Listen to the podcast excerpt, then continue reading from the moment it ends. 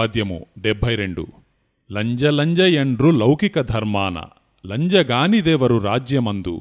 లంజకొడుకు బ్రహ్మరాతెట్ల రాసెరా విశ్వదాభిరామ వినురవేమ భావము ప్రపంచరీత్యా లంజ అనగా పరపురుషునితో కూడునది అని అర్థము.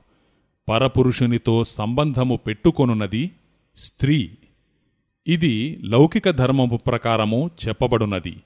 ఈ విధముగనే జ్ఞానధర్మము ప్రకారము చూసిన ప్రపంచములో ఆ రకమైన స్త్రీ కానివారు ఎవరూ లేరు.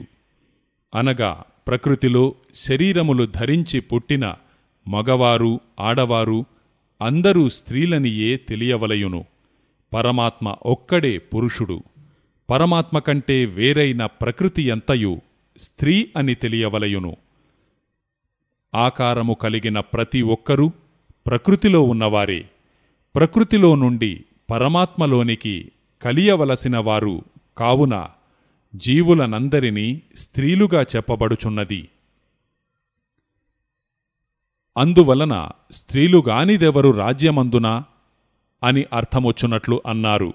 ఇక్కడ పరమాత్మ పురుషుడైతే వానితో కలియు జీవులు స్త్రీలుగా అర్థము చేసుకోవలయును. ఆత్మ ప్రతి జీవరాశికి వాస్తవముగా భర్త. ఆత్మ కంటే వేరుగా ఉన్న పరాయివాడు పరమాత్మ. పరమాత్మతో కలియవలెననుకొనువారు వ్యభిచారులే కదా. అందువలన జీవులను ఆ పదముతో వేమన సూచించాడు. సర్వజీవరాశులను పుట్టించు కర్మ మరియు దానికి సంబంధించిన గుణములు శరీరము అన్నీయూ ప్రకృతిలోనివే. రూపము కలిగిన ప్రతీదీ ప్రకృతియే. ఆకారము కలిగిన త్రిమూర్తులలోని బ్రహ్మ కూడా ప్రకృతిలోని వాడే.